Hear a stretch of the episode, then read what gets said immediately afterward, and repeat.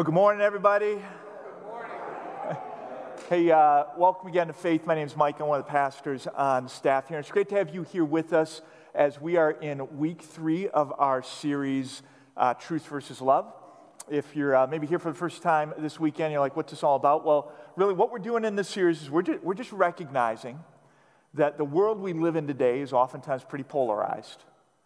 We live in a, a, this versus that, an either or, a one versus the other kind of world. And it's easy for that, that polarized kind of thinking to creep in to how we approach the concepts of truth and love. We oftentimes tend to approach our lives and our relationships with this idea that either I'm going to be loving towards somebody or I'm going to be truthful with that person. It's either or, it's truth versus love. Uh, the first weekend of this series, we, we looked at the, uh, the words of one of the very first followers of Jesus, a guy named John, who in his second letter to the churches wrote, he said, Grace, mercy, and peace from God the Father and Jesus Christ the Father's Son will be with you in truth and love.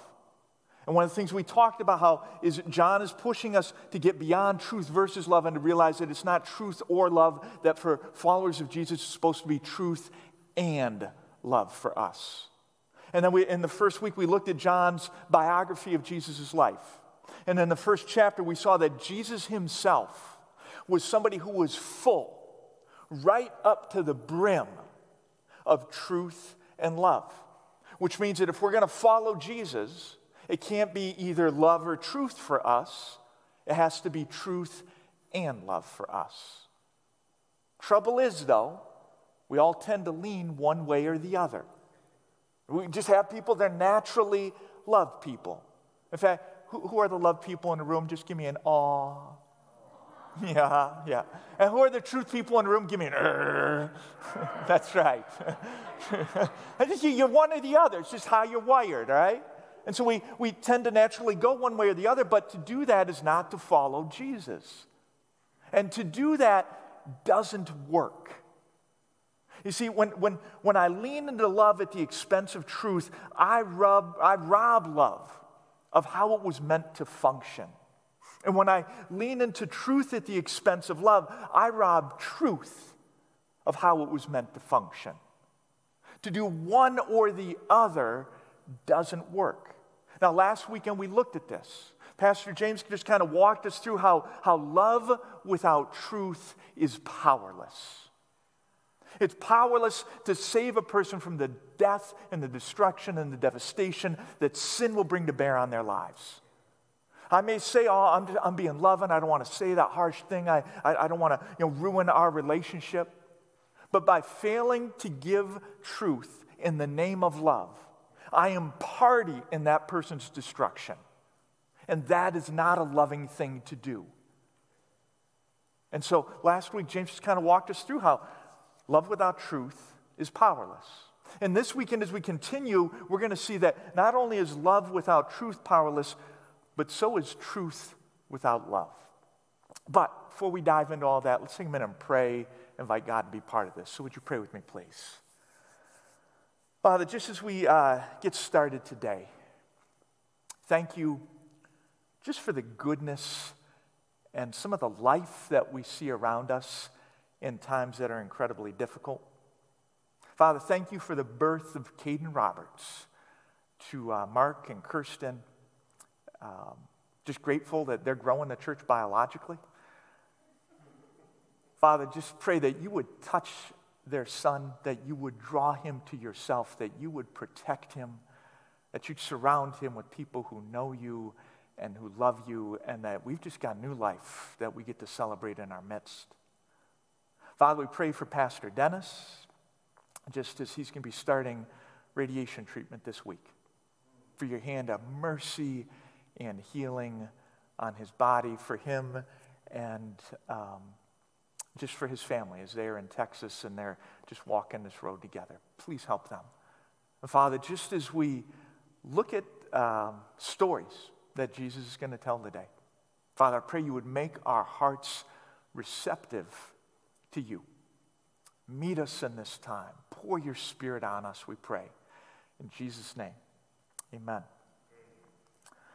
So, um, to, to help us just wrap our brains around this idea of, of truth at the expense of love, we're going to look at three stories that Jesus told in Luke 15. So, if you've got advice you want to follow along, you can pull up Luke 15. Um, in Luke 15, Jesus is kind of getting into it with the Pharisees and the teachers of the law. If, if, if ever there is a truth crowd, it's this crowd. The Pharisees and the teachers of the law, these are the folks who in Jesus' day, they knew their Bible backwards and forward. These are the folks who knew the rules and who kept them as far as anybody could see. These are the folks who are going to be the conservative crowd, the moral crowd. These are the people who work hard Monday through Friday and go to church on Sunday. These are the folks who know the right thing to do, and you can count on them to do it. The, the, the, Pharisees and the teachers of law, they don't smoke, they don't chew, they don't go with girls who do. They're the good folks. And they would get really frustrated with people who didn't keep the rules as well as they did. And they would blast those folks with some truth about it and let them know they weren't going to have anything to do with those folks until they got their lives straight. And that's what gets them into trouble with Jesus and what gets Jesus into trouble with them. Because Jesus, on a regular basis, he is interacting socially in significant ways with the tax gatherers and the sinners. People who, whose lives aren't the nice, neat, clean things that the teachers of the law and the Pharisees were. Jesus regularly interacts with people whose lives are a train wreck. And, and the teachers of the law and the Pharisees, that winds them up. They're like, Jesus, what are you doing interacting with these folks? And when you are, why aren't you taking that opportunity to blast them with some truth? And so they kind of go off on Jesus. And in response, Jesus tells them three stories stories that are meant to, to highlight values that he has that are different from the values of the Pharisees and the teachers of the law, goals that he has that are different from their goals. And three stories that, that are meant to highlight how their truth without love is powerless, how it doesn't work, how it robs truth of what truth is meant to do. Jesus' first story is found in verses 3 through 6. And it's, it's a story of a guy who's got 100 sheep and he loses one. And the guy panics and he, he leaves the 99 to go and look for the one. And, and you can find yourself thinking, well, what's the big deal? You like you lost one out of a hundred, you still got 99. What's all the kerfuffle? He, here's the thing. In Jesus' day and age, when you lose one of your hundred sheep, you've basically lost 1% of your net worth. Now, if you think about this, this, this is kind of a big deal. And kind of think about your net worth like you know, the value of your home, the value of your vehicles, your furniture, your jewelry, maybe a year's salary, you know, your savings, your investments. You add all of that up and you multiply by 1%, and all kinds of us here in this room could easily come up with a figure somewhere near three grand. Now, what are you going to do if you misplace $3,000? And I know you would never misplace $3,000. Your spouse is the one who's going to do that, right? You know, you're the responsible one. Your spouse is the irresponsible one. Amen? Uh-huh. You're like, can I say amen to that? If your spouse is sitting next to you, it's not a good idea, all right? I'm setting you up. If you've got, it, you know, like a, you know, a child in between the two of you, maybe. But if you lose three grand, you're going to search for it. And when you find the $3,000 that you misplaced, you're jazzed. And that's what the guy in this first story is all about. He loses the one, he goes searching for it. He's super excited when he finds it. Now, Jesus' second story is about a woman who loses one of her 10 coins. Now, again, who loses one of her 10 coins? I ain't touching that. no way. Uh-uh. Uh-uh. But she loses, she loses 10% of her net worth. Now, what are you going to do if you misplace 10% of your net worth? You're going to do what the woman in the story does. You're going to turn your home upside down and inside out. You're going to pull out every drawer, you're going to turn it over, you're going to open up every cupboard, you're going to get out your flashlight, you're under the furniture, you're up in the attic. You are not going to rest until you find that 10%. And that's what this woman does. And when she finds it, she will tell anyone who will listen about what was lost and not, what, what is now found and how excited she is about it. Now, just stop and ask yourself why? Why, why is this shepherd, why is this woman, why are they so concerned over what they've lost? Why do they look so hard to find it again? It's because 1% and 10%, that's a lot of money to them. It's because what they've lost is valuable to them. And Jesus makes that point as he ends both of those stories in verses 7 and 10. Jesus basically says to the truth crowd, hey, hey, the way you feel about your money, the way you value your stuff, that's how God feels about people who have wandered away from home and need to find their way back again. And then Jesus, he tells his third story. Now, Jesus' third story, it's a story about the two lost sons. And, and it's a difficult story for preachers because of all the stories that Jesus ever told, this is probably the most famous one. Which means that the people sitting in the seats that you're talking to have usually heard this story just an untold amount of times, and they're bored with it and they become numb to it. Here's the good news Jesus' third story actually has two parts. And it's usually the first part that we tell in church that people have become numb to, and it's usually the second part that we ignore and we never get to in church.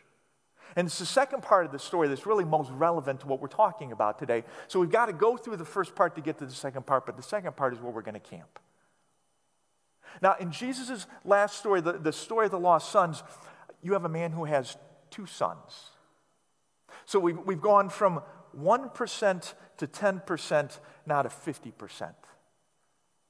And the younger of the two sons comes to his father and he says, Father, give me my share of the estate. Which, if you're familiar with the story, you know how incredibly insulting that is.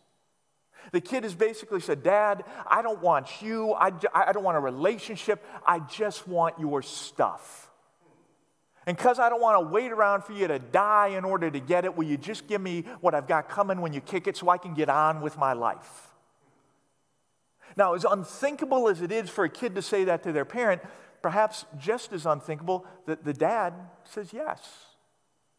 Gives the kid one third of his estate. That would have been his inheritance. And we're told that after he does, that the kid sets off to a distant country and there he squandered his wealth on wild living. In other words, Junior Mints, he goes to Vegas and he parties his brains out. But eventually the money runs out, the economy tanks. The best job he can find is little better than unemployment, and things get so bad that eating garbage seems like a viable option to him. And it's at this point that he has a breakthrough. He says, How many of my father's hired servants have food to spare? And here I am starving to death. I will set out and go to my father and say to him, Father, I've sinned against heaven and against you. I'm no longer worthy to be called your son. Make me like one of your hired servants. Kid figures out mom and dad weren't out to get me, they weren't out to ruin my fun. They kind of had life figured out better than I did. And I've, and I've, like flushed my toilet with dad down, you know, flushed my relationship with dad down the toilet. I've, I've kind of flushed my relationship with God down the toilet. I don't deserve a relationship with either one, but, but maybe if I go home, maybe dad will extend some measure of mercy and grace and forgiveness to me. And so off the kid goes. And dad has been watching for him. And when dad sees him, dad runs to him, and dad calls out, Quick! Bring the best robe and put it on him. Put a ring on his finger and sandals on his feet. Bring the fatted calf and kill it. Let's have a feast and celebrate. For the son of mine was dead and he is alive again, and he was lost and he is found. And they began to celebrate. Dad throws a party. Because just like the sheep, just like the coin, what was lost and what was valuable to him has been found. It's been brought home again. And that's usually where we stop with Jesus' story here at church. But in Luke 15, Jesus' story doesn't stop there. Jesus continues. He says, Meanwhile, the oldest son was in the field. And when he came near the house, he heard the music and dancing. So he called to one of the servants and asked, well, What is going on? Your, fa- your, your brother has come home, he replied, and your father has killed the fatted calf because he has him back safe and sound. And the older brother became what? The older brother became angry and refused to go in. So his father went out and pleaded with him.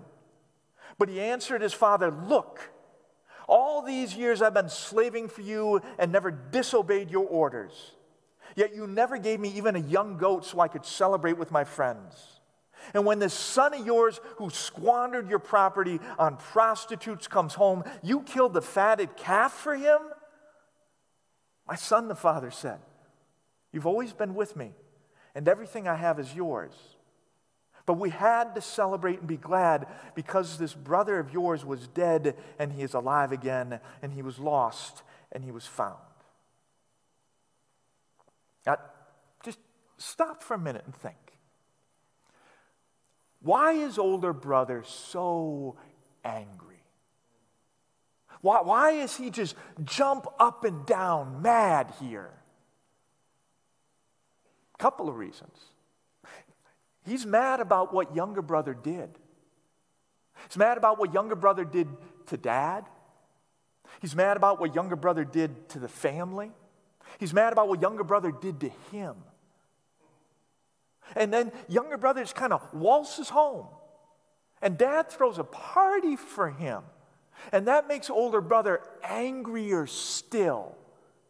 Because in older brother's mind, this is a perfect time to give younger brother an unadulterated dose of the truth. This is hammer time. Not parachute pants hammer time. This is like, you know, get out the hammer of truth and knock younger brother upside the head with it. See, this is time to make younger brother pay for what he did. And truth is an excellent opportunity to make younger brother pay. And your dad, instead, dad's to throw a party instead. And, and older brother's just furious about what younger brother did, and he's furious about how dad is responding. Doesn't dad get it? Younger brother's got some retribution coming, and this is the time to deliver it. See, oftentimes, when you have someone who lives into truth at the expense of love, when you peel back that truth and you dig down a little bit, you find somebody who's angry. Somebody who's angry about what's been done that shouldn't have been done. Somebody who's angry about what hasn't been done that should have been done. And oftentimes, their truth telling, it's, it's way more about making somebody pay for their indiscretion than helping somebody realize their indiscretion.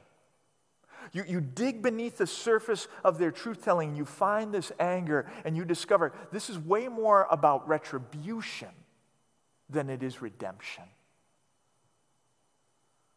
See, older brother, he was mad. Younger brother just comes waltzing in. Dad throws him a party, and, and older brother's like, oh, you come on. This isn't party time. This is pound of flesh time. Now, older brother, he'll dress it up. He'll dress up his retribution in some virtuous clothes.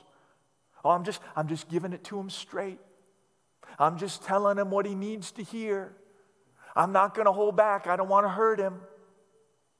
But in the end, for older brother, this is really about making younger brother pay.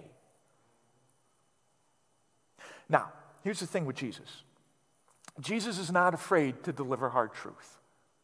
Jesus isn't afraid to tell the truth, and he isn't afraid to deliver difficult to hear truth. He did this all the time in the New Testament. For example, Jesus has the woman who's caught in adultery. The last thing he says to her is, Go and leave your life of sin. Jesus has the audacity to tell her that the way she is living is out of bounds with God and it needs to change. Or you have the man who Jesus heals by, by the pool by the sheep gate. Jesus says to him, Stop sinning, or something worse is going to happen to you. Here's a man who has been disabled for years. And Jesus has the audacity to say to him, Look, your disability is the direct result of your sin. And if you don't knock it off, it's going to get worse rather than better. What does Jesus say to Peter? Peter's like, Jesus, you don't need to, you don't need to cross to get the crown. You can rule the world, you don't have to suffer. Get behind me, Satan. You don't have in mind the things of God. Can we agree when somebody calls you Satan? That's kind of some hardcore truth telling, right? You don't have anything to do with what God has in mind. That's some hardcore truth telling. Jesus wasn't afraid to tell the truth, even when the truth was difficult. It's just that Jesus approached truth differently than the teachers and the Pharisees of the law. For, for the teachers of the law, for the Pharisees, truth wasn't a means to an end, it was the end itself. Truth was the ultimate goal. As long as we're, as long as we're delivering truth, that's all that matters. And, and for the, the Pharisees and the teachers of the law, truth was a weapon that they would bludgeon people with, that they'd make people pay with. For Jesus, truth wasn't the ultimate goal, redemption was. He wasn't afraid to tell truth, but that wasn't his ultimate goal. Redemption was his ultimate goal. And truth wasn't a weapon, truth was a tool. Truth was the tool that Jesus used to try and move a person's life towards redemption. And Jesus, he interacted with truth differently than the Pharisees and the teachers of law because he understood the truth void of love, truth given at the expense of love, it doesn't work. You see this in his story with both of the brothers. Like, like for the older brother, truth without love doesn't work for older brother. Instead, it leaves older brother blind in a couple of different ways. Like older brother, he's blind to the father's goodness in his life. He'll accuse dad. He'll say, Look, all these years I've been slaving for you, and I I never disobeyed your orders, and yet you've never given me even a young goat so I could celebrate with my friends. And dad says, You've always been with me. Everything I have is yours. What are you talking about? My goodness is completely accessible to you. But older brother's so intent on his truth telling, he can't see that. See, this is another thing about people who tend to lean into truth at the expense of love. When, when you dig beneath the surface of their lives, you will oftentimes find unhappy people. And oftentimes, their unhappiness, whether they realize it or not, whether they'll verbalize it or not, their unhappiness is directed towards God. God's been holding out on them. God hasn't taken care of them. God hasn't given them what He should have. God hasn't protected them the way that they should, the way that they deserve to be protected. You will find unhappy people who are truly, God's the one they're unhappy with. And they take their unhappiness out on the people around them, and they do so in the name of truth. All the while blind to the fact that the goodness of their Father is accessible to them. Older brother, he was blind to the Father's goodness. An older brother was blind to his own sin. See, it's true. Younger brother, he just, he just, he, he asked dad for his stuff and really didn't care about a relationship with dad. And that makes older brother so angry. But when you, when you examine older brother a little bit more closely, you discover he does pretty much the same thing. The ugliness that he despises in his younger brother, it's present there in his life as well. Again, older brother says, Look, all these years I've been slaving for you and never disobeyed your orders, and you never gave me even a young goat so that I could celebrate with my friends. Younger brother's just like, Look, I don't care. I ain't got time for you to die. Give me your stuff. He doesn't care about a relationship with dad, just wants his stuff. Older brother, you, there's no desire for a relationship here. He just wants the stuff as well. He just thinks if I'm a good kid, if I follow all the rules, then I'm going to get dad's stuff. But it's not dad that he wants, it's still just dad's stuff that he wants. Again, he just dresses his ugliness up in something a little bit more virtuous. But his heart is in the same place as his younger brother. See, this is another thing you see with people who tend to lean into truth at the expense of love. They're oftentimes judgmental and hypocritical. They, w- they will jump all over somebody when their life is out of alignment with truth. And all the while, they can't see how ugly and broken their behavior is as they're just jumping all over that person. And it's incredible how often the very thing they're jumping all over somebody for, a version of that resides in them. Now, they're smart enough to dress it up in something a little bit more virtuous, but oftentimes that ugly that they're jumping over little brother for, it's, it's right there inside of them as well. But older brother, he can't see that. He's blind to it. Truth without love, it doesn't work for him. And truth without love, it doesn't work for younger brother either. Think, like, what caused younger brother to head towards home? What made redemption possible? It wasn't older brother's truth telling. Younger brother wasn't sitting there starving to death and thinking, you know, if I go back home, my older brother will tell me what a disgrace I am and what a waste of space I am on the planet. And he might even try and get the people in town to like, to like beat me up and run me out. Who wouldn't want some of that? Nobody get in my way. I'm heading home. No. It was the hope of redemption at his father's hand that led younger brother home. See,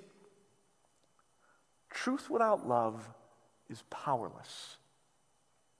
Truth without love is powerless to help a person who's lost their way find redemption. Truth without love won't turn a person's heart towards home, it'll simply shatter their spirit. When, when, when we lean into truth at the expense of love, we reduce truth to a weapon that we simply bludgeon a person with. And the ironic part about that is that does not make that person more receptive to truth. It makes them more resistant to the truth. It causes them to dig their heels into whatever error they've embraced. See, if I really care about the truth, if I really care about you understanding the truth, if I really care about you moving towards the truth, realigning your life with the truth, I'm not going to give you truth at the expense of love because that's not going to lead you towards truth. It's going to entrench you in error. When I'm giving you truth at the expense of love, this really isn't about the truth. It's really not about you. It's about something different. Usually it's about me and about me getting to make you pay. Truth without love, it doesn't work. So, if you're here today and you're a truth person, Earlier you said, er, and you meant it. What do you do? I mean, if you're honest and you know I, I've got a propensity to use truth like a weapon instead of a tool. I have a history of shattering spirits rather than leading people home. What do you do? Now, brace yourselves. This is going to come as a shock to some of you but I tend to lean a little bit more towards truth than I do love. I know, right? let me just share with you some of the things I've been trying to do as I'm trying to live into this better than I do. First one is simply this I've been trying to ask myself why. And by that I mean, before I share truth with someone, I'm trying to ask myself, okay, why am I going to share this truth right now?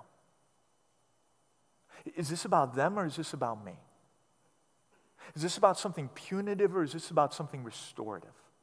Is this about trying to help lead them home or is this about trying to make them pay?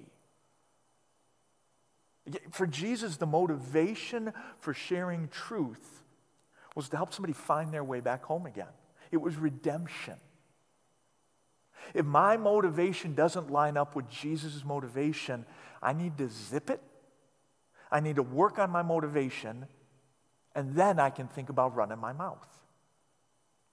So I'm trying to ask why. And then the second thing I'm trying to take into consideration is, is am I trying to reflect value? Again, all three of Jesus' stories were meant to help his listeners understand the way we value our money, the way we value our stuff, the way we value our kids. That's how God feels about this person we're about to share truth with. And so before I, I spill my truth out, I'm just trying to go, okay, is what am I what I'm about to say here, does this reflect the value that God has for this person? The way I'm about to say it, am I communicating to this person the value that God holds for them? And if the answer to either one of those questions is no, then I need to take a step back and I need to work some more love into my truth. Because my, my, my truth at the expense of love it isn't going to work. Now, one of the passages I found incredibly helpful when it comes to communicating value comes from the book of 1 Peter. We talked about this passage during the Equip series. We're going to talk about it in the series to come. It is such a critical passage to so many of the things that are just raging in our culture right now. In the passage, Peter's speaking to Christians and he says to them, Finally, you should be of one mind. Let me tell you how to find unity in the body of Christ sympathize with each other. In other words, you need to learn to feel what the people around you are feeling. If they're suffering, you're suffering. If they're hurting, you're hurting. If they're distressed, you're distressed with them. Sympathize with each other. Love each other as brothers or sisters. Pretend you came from a functional rather than a dysfunctional family and extend to them the kind of consideration you would your sibling. Have, be tender hearted. In other words, have compassion for where they're at and what they're going through. And keep a humble attitude. Be open to the idea that maybe they know something you don't know as I'm trying to just live into that passage, I'm telling you, to the extent that I do that well, I communicate value. All of a sudden, truth begins to function the way it was meant to. So, again, love without truth, it doesn't work. It's powerless. Powerless to save a person from the destruction that sin will bring to bear on their lives. And truth without love, it's powerless as well. It's powerless to help a person who's lost their way find it back home again. And so the temptation for us is to begin to think, well, okay, then how am I going to learn to balance love and truth? And frankly, I think that's the wrong question.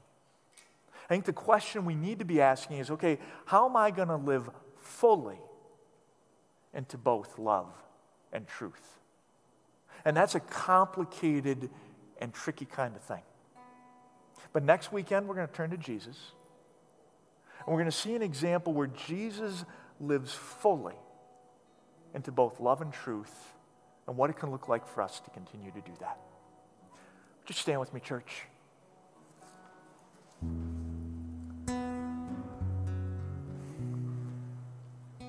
Father, in this time, in our culture today. When it comes to masks and when are kids going to go to school, when it comes to issues of race and police brutality, rioting, protests,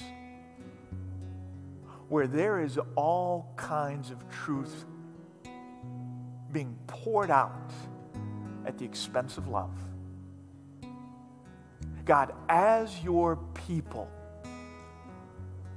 help us to see that truth at the expense of love is powerless. God, as followers of Jesus, help us to be people who express your truth but don't do so at the expense of love. Help us to ask why. And may our motivation reflect your motivation. Father, help us to reflect value in what we say and in how we say it. Help us to value this person we're going to speak truth to the way that you do, and help us to communicate that value to them and to anyone who's listening as we express that truth. Jesus' name we pray. Amen.